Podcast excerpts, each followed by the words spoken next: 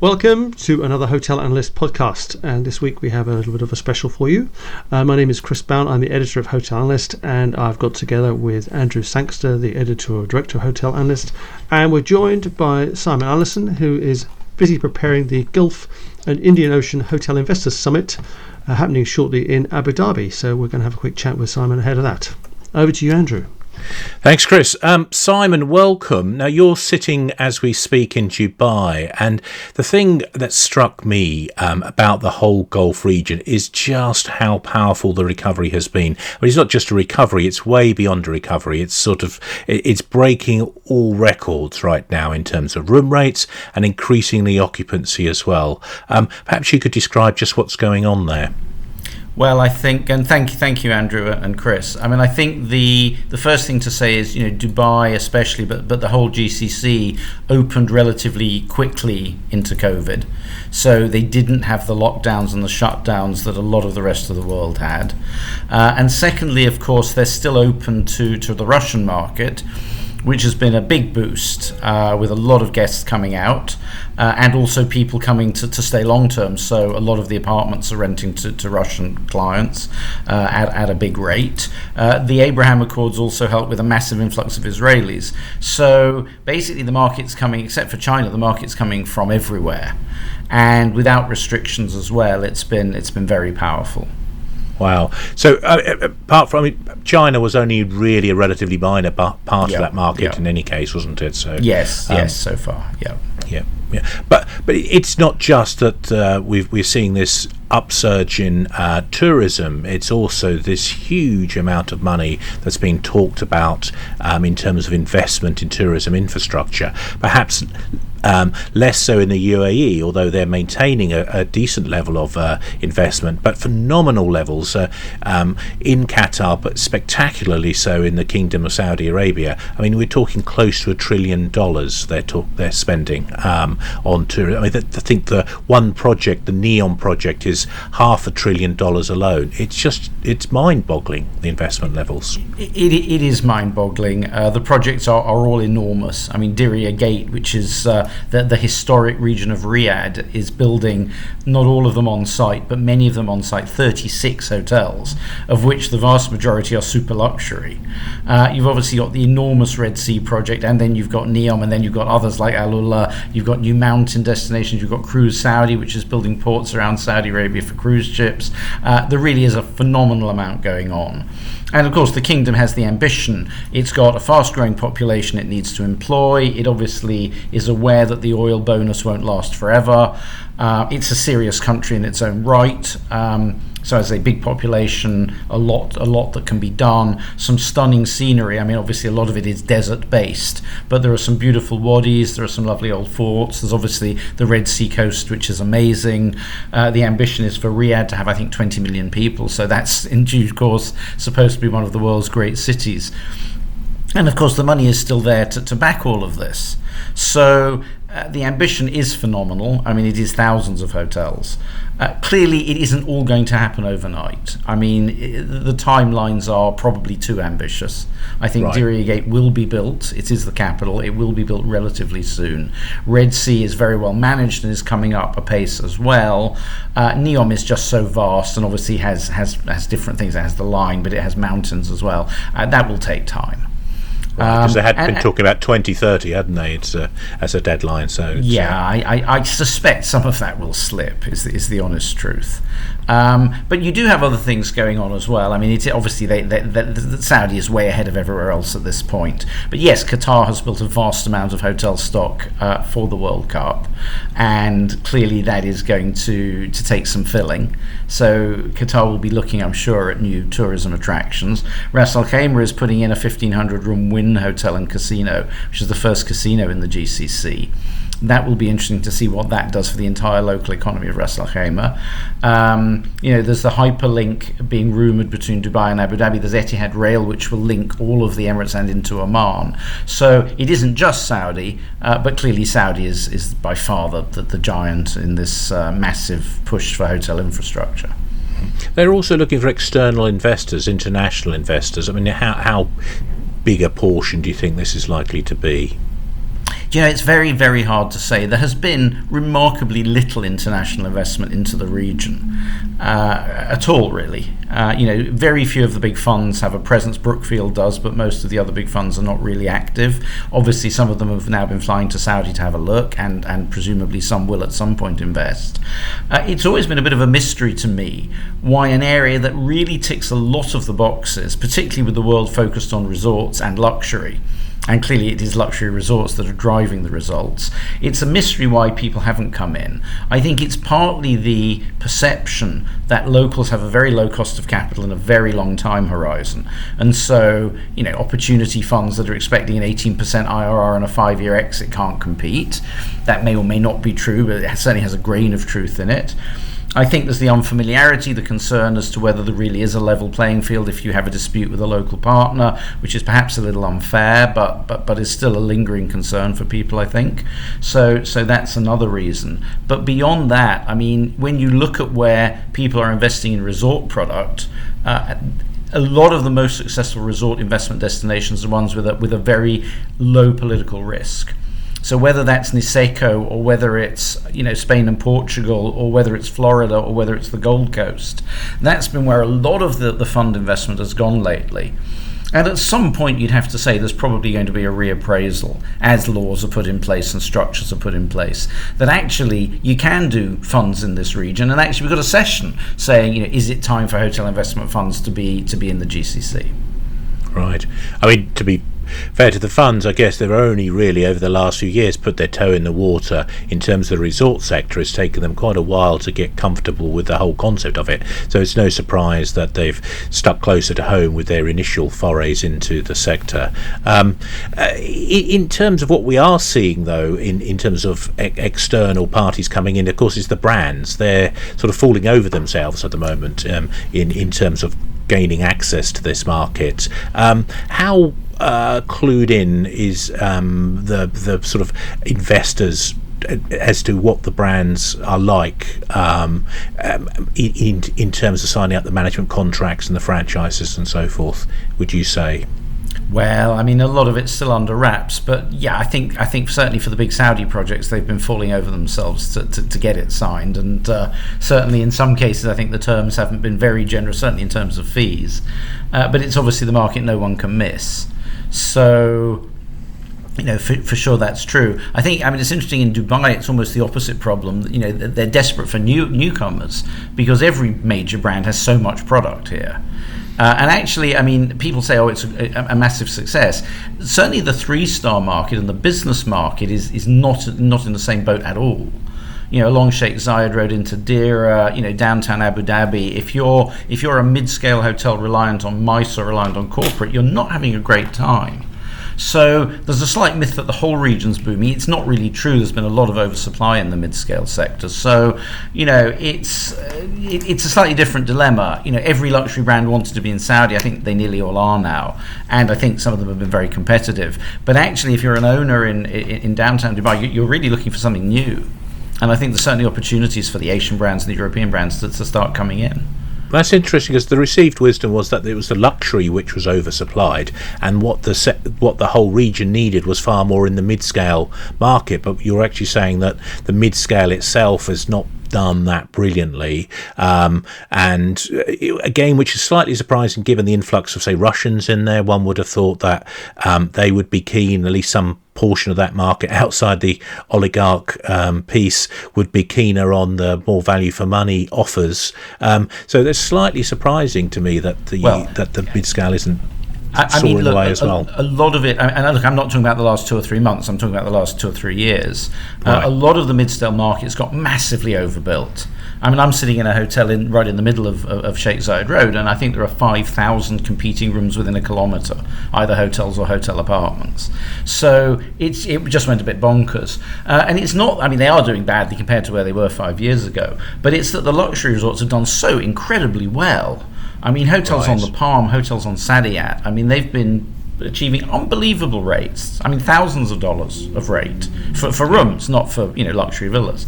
So it's become very much a two-tier market. Certainly in Dubai, a little bit in Abu Dhabi as well. Uh, RAK is more kind of mid-scale resort, and they're doing pretty well. I mean, they're doing phenomenally well in terms of occupancy. Uh, but yes, I mean, the, the, one of the mythbusters of, of the COVID period was that luxury would hurt uh, you know, when there was a downturn, and actually the reverse has been true. The rich, as we all know, it's a kind of a geopolitical discussion. The rich just keep getting richer at the moment, and the, the, the, for the last year, there hasn't really been a cap on what luxury hotels can charge, and that's not just true here. That's true all over the world. So yeah, and, and we've seen almost this new segment, super luxury, um, really coming out here. And I, I, was very taken at your last event uh, in Madrid, the Atlantic Ocean um, in investor um, hotel investor summit um, um, um, which I was there in, in January, and um, there was a couple of presentations, one from STR and one from Hotstats, and they both pulled out this notion of the super luxury and and said just how uh, absolutely phenomenal that growth performance had been over the last year or so, um, and and really highlighting Dubai in particular, where that, that had just soared away, um, and it, it, does call into question whether you know there's a, there's an opportunity for emergence or perhaps more of the super luxury brands, which we're not really seeing actually from the global majors at the moment. They're sticking with their existing um, luxury brands um, as is. We're not seeing the the emergence of any new new brands, um, given that they seem to be, you know, generating a new brand every month. Um, well, I'm, I'm yeah, and look, I, one of the problems is they have so many already. Um, you know, there, there are there are a few few new things. We're having a, one session at GIOHIS. We're having on the the high fashion brands. You know, what's going to happen with them? Are they really conferring an advantage? You know, I know there's more car companies, for example, thinking of putting their their branding into a hotel, and I've always been slightly cynical about that because there's not actually a lot of product in, in, in common. Um, but you know, you, you can see that the, the, the, the barriers to entry are not that big. So, yes, you're right, there may be more. Something that you will know, Andrew, but I think the hotel market really hasn't picked up at all, is the emergence of JP Morgan as the world's th- third largest travel company mm. uh, after booking in Expedia. And that is based around the desire of their ultra wealthy card holding customers to use their loyalty points from their Chase cards, for example, um, for travel and, and that's what they want to spend it on is travel. So you're right. I mean, more things will happen in the super luxury space. I think one of the problems is to create a new brand, you need something unique about it. And one of the questions you have to pose is what's left to do? I mean, it is to be even more luxurious, even more pampering, and even more exclusive. I guess is the is is the answer to that. But uh, uh, we'll we'll see how that that emerges. I mean, you know, make Aman look like a budget hotel. I guess is the is the ultimate ambition. Um, but in, in, terms of the geographies, uh, we, have touched on obviously what's going on in the Gulf, but you're, you're much wider with this event. Um, where, where, are a couple of other areas where you're seeing some real um, change and development? Yeah, I mean, as we sort of touched on, the, the western side of the Indian Ocean had a you know a, relatively good COVID, if you can call it that, uh, and, and, was open and, and, performing well. The eastern side obviously had a bit of a nightmare: Thailand, Singapore, Malaysia, etc. Because first they were subject to very severe border restrictions, and then lockdowns, and then the Chinese didn't come back. So they've had a very tough time and are fingers crossed hoping the Chinese start traveling again soon and, and that will save their, their bacon. Uh, they're coming back anyway a little bit. Uh, obviously, you know, British tourists, Westerners love going to places like Thailand. So they're having an okay winter, but they're, they're not going to be really there without the Chinese market in the middle, it's been a very mixed picture. You've had Sri Lanka on the one hand, more or less going bust, uh, having having a nightmare. Uh, bits of East Africa have had a very very tough COVID. Other bits have done well. The Maldives, which stayed relatively open, uh, has been uh, very much like Dubai, a stunning success story. Rates through the roof, despite new supply continually being added. Um, really repositioning. I mean, some of the resorts are doing double what they were doing four or five years ago in terms of rate. Uh, Zanzibar has started to do incredibly well as well as an alternative, uh, set to have another another excellent year. So the Indian Ocean has been really, really quite mixed. In, just interestingly, in, in terms of that Chinese piece, is the expectation for that to suddenly surge back, or is the like is the perception that's going to be more uh, sort of gradual easing back?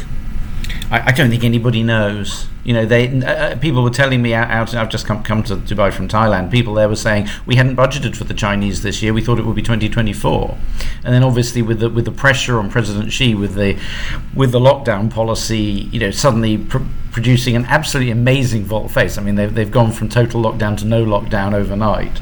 Uh, people are now starting to be quite hopeful that it'll it'll all come fairly soon. But obviously, you need you know you need the, the airlines to start scheduling the flights again, so it doesn't happen overnight. But it, it's likely to be happening by the middle of the year, which will give the eastern half of the Indian Ocean a big boost. In, in terms of the issues um, for owners in the region, what what do you think's at the top of their list right now? I mean, it's interesting, you know. I mean, they don't have quite the same pressures that you say you see, for example, in Europe. So, energy costs obviously nothing like the same issue. Labor costs nothing like the same issue because there's still this enormous pool of labor in South Asia which is happy to come and work. So, you know, they've had I think five percent increase in labor costs when the UK's had thirty in, in some departments. So that's not nearly the same pressure. Uh, the war is a lot more remote for them, and as I say, they've got Russians and Ukrainians coming to, to stay. So the geopolitics isn't such a big issue for them either. So none of those kind of inflation-linked, you know, P&L pressure points are having anything like the same impact. And as we say, most of the hotels are doing well. Um, I think they, they are facing challenges that, that everyone's facing in terms of the structure of the, of the relationship. You know, do we move to franchise? There's a lot more willingness to think about franchises here uh, from owners, either setting up their own white label operation within their company and, and sometimes extending it out of their company.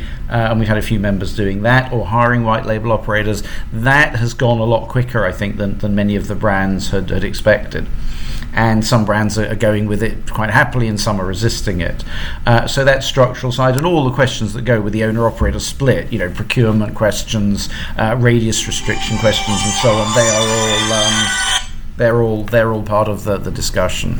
In in terms of the the, the uh, the evolution of that owner um, and operator relationship piece or owner brand relationship piece. Um, what would you say um, it's as advanced as it is in the West, or or is there still a little bit where the brands are perhaps um, able to still exert undue pressure?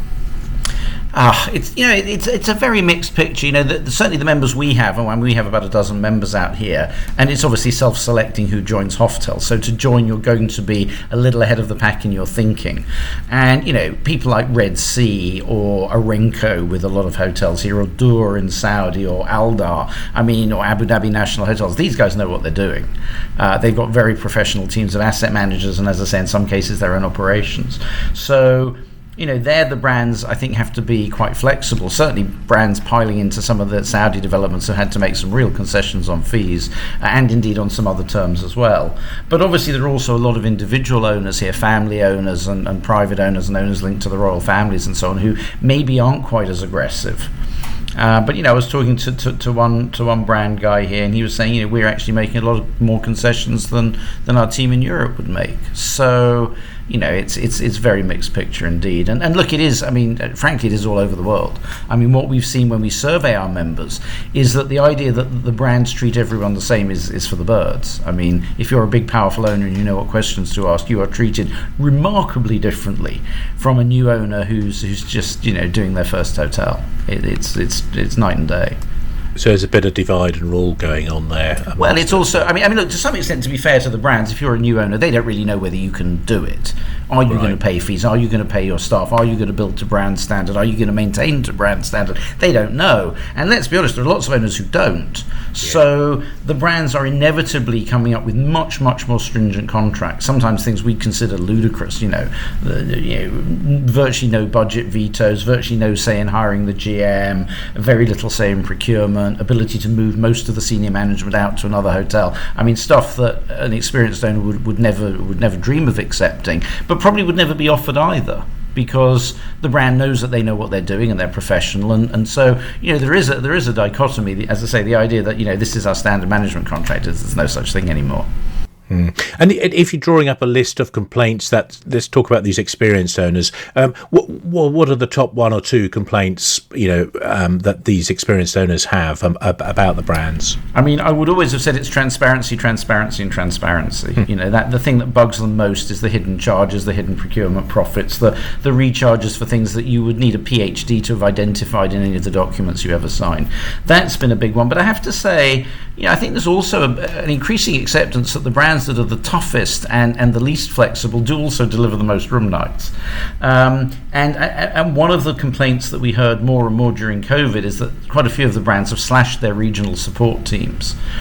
And so and that's that's actually stimulated some of the push to franchise which is you know if i'm paying you to manage but you know your team of 20 is now six people and they're always too busy to return my calls that i think has, has not helped the brands. You know they've preserved their p&l's for their public company shareholders but they've in some cases really eroded their owner relationships on the ground. And, and that's true as i say in southeast asia as much as it is here Mm. So, uh, having attended many of your events um, pre-COVID, um, very much in the in, in, the top one or two, you'd normally talk about OTAs. That seems to have gone down the agenda. Is, is, is that true? Is that a fair comment? Do you think?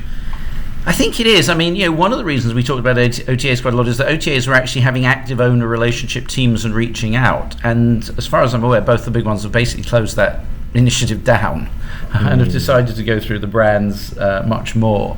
They'll, they'll, probably disagree with that, but they, they don't have dedicated owner teams coming to our events, and, and you don't really see them at the other events either. So I think that that's gone into the back burner a bit.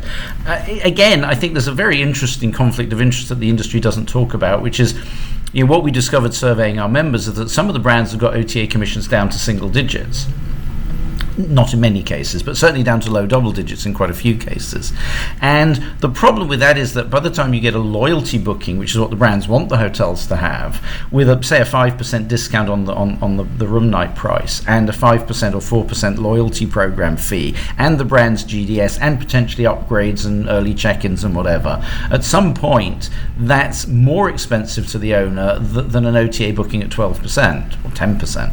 So then the brands have a conflict of interest because they're trying to sell to the owners, well, you, you know, come in with us and we'll get you a great deal with the OTA. But their ability to push that great deal any further is, is actually very much circumscribed by the fact that they may actually do themselves out of business. So it's, it's, it's really a challenge, and, and nobody really talks about it.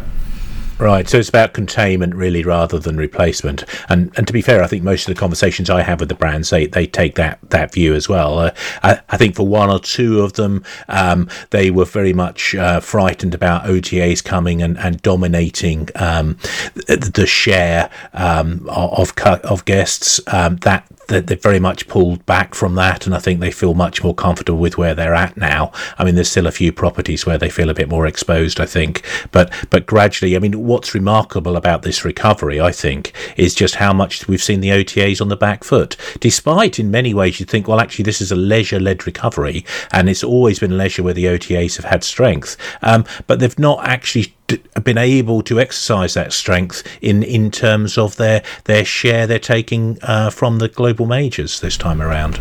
Yeah, that is bizarre, and obviously the the whole redemption side of it, and the fact that the big brand companies are now getting into leisure much more heavily, largely to, to you know to, to satisfy that need for point redemptions. Uh, it, that has changed the, the playing field a bit. And I mean, you look at the deal; it didn't get a lot of discussion, but you know, IHG teaming up with Iberostar um, you know, to have masses of redemption product in very nice resorts around the Caribbean and, and, and the Spain and the Canaries and so on.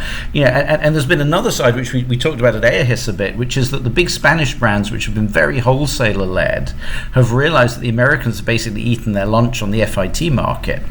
And so more and more you're seeing those big wholesale brands you know, I, mean, I'm talking about the, you know, the big Spanish family companies teaming up with American brands for, for the FIT business with a franchise.